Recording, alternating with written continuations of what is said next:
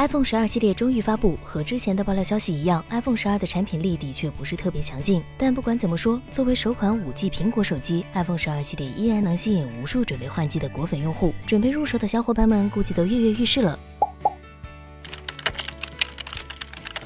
iPhone 十二系列一共有 iPhone 十二 mini、iPhone 十二、iPhone 十二 Pro 和 iPhone 十二 Pro Max 四款机型。四款 iPhone 十二均配备 OLED 屏幕，它们之间的差异更多体现在相机等方面。iPhone 十二 mini 和 iPhone 十二依然是后置双摄设计，相比 iPhone 十二 Pro 系列少了一颗长焦镜头，而且 iPhone 十二 Pro 机型还多了激光雷达传感器，在 AR 等应用场景下能发挥更大的作用，提升了暗光场景下的对焦速度。尽管苹果官方没有公布，但之前监管部门登记的信息已经泄露了四款新 iPhone 的电池信息，分别为两。千二百二十七毫安时、两千七百七十五毫安时、两千八百一十五毫安时和三千六百八十七毫安时，四款机型之间的电池容量差距还是比较大的，直接影响它们的续航水平。如果对拍照不太敏感，并且更在意价格，那么 iPhone 十二和 iPhone 十二 mini 应该会是更好的选择。Pro 版本更加适合对手机影像能力比较在意的人。如果对续航敏感，要谨慎考虑 iPhone 十二 mini。iPhone 十二 mini 仅支持单卡，双卡用户慎入。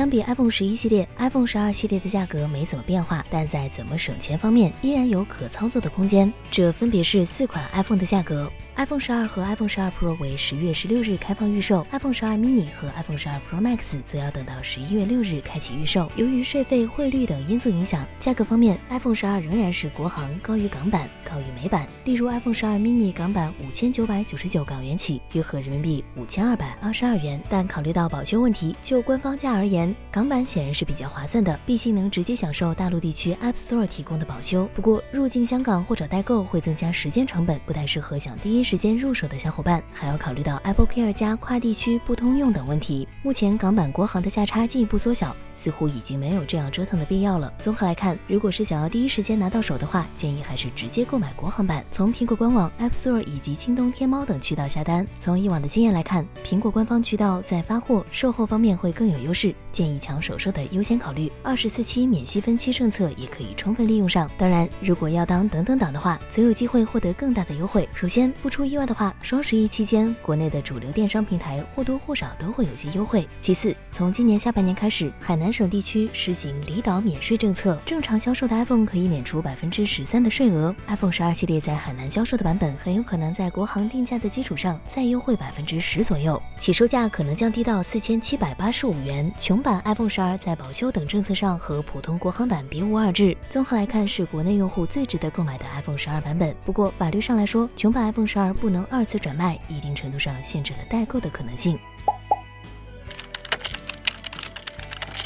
坦率说，这场发布会看下来，基本没有感受到什么惊喜。毕竟发布会前的爆料太准确了，基本没留下什么悬念。但更根本的，还是 iPhone 十二系列依然在产品创新上缺乏足够的爆点。和 iPhone 十一系列比，iPhone 十二的性能提升非常有限，主要变化在于加入了对五 G 的支持。但五 G 对很多人来说仍然称不上是刚需。一方面，五 G 的成本比较高，五 G 套餐的价格就足以让不少人望而却步。另一方面，五 G 给功耗增加了不小的压力，而 iPhone 十二系列电池容量又缩水，五 G 也没能带来杀手级的应用，要说服大部分人为之买单，还是太难了。但 iPhone 十二在影像领域的升级着实让人眼前一亮。但六十四 GB 起跳的存储，以环保为名阉割充电头耳机、高刷屏缺位、电池缩水等等不足下，总感觉 iPhone 十二系列还有很多缺憾。苹果诚意还是不够。在最后的购买建议上，建议大家还是以自身的需求为核心。比如说，如果你觉得手上的 iPhone 十一够用，对五 G 无感，那么不妨再等等。但如果你对信号敏感，无法忍受二零一八或二零一九款 iPhone 的糟糕信号表现，那么 iPhone 十二应该会是个好选择。本期视频到此结束。如果你有更好的建议，欢迎在评论区留下你的看法，顺便给个一键三连呗。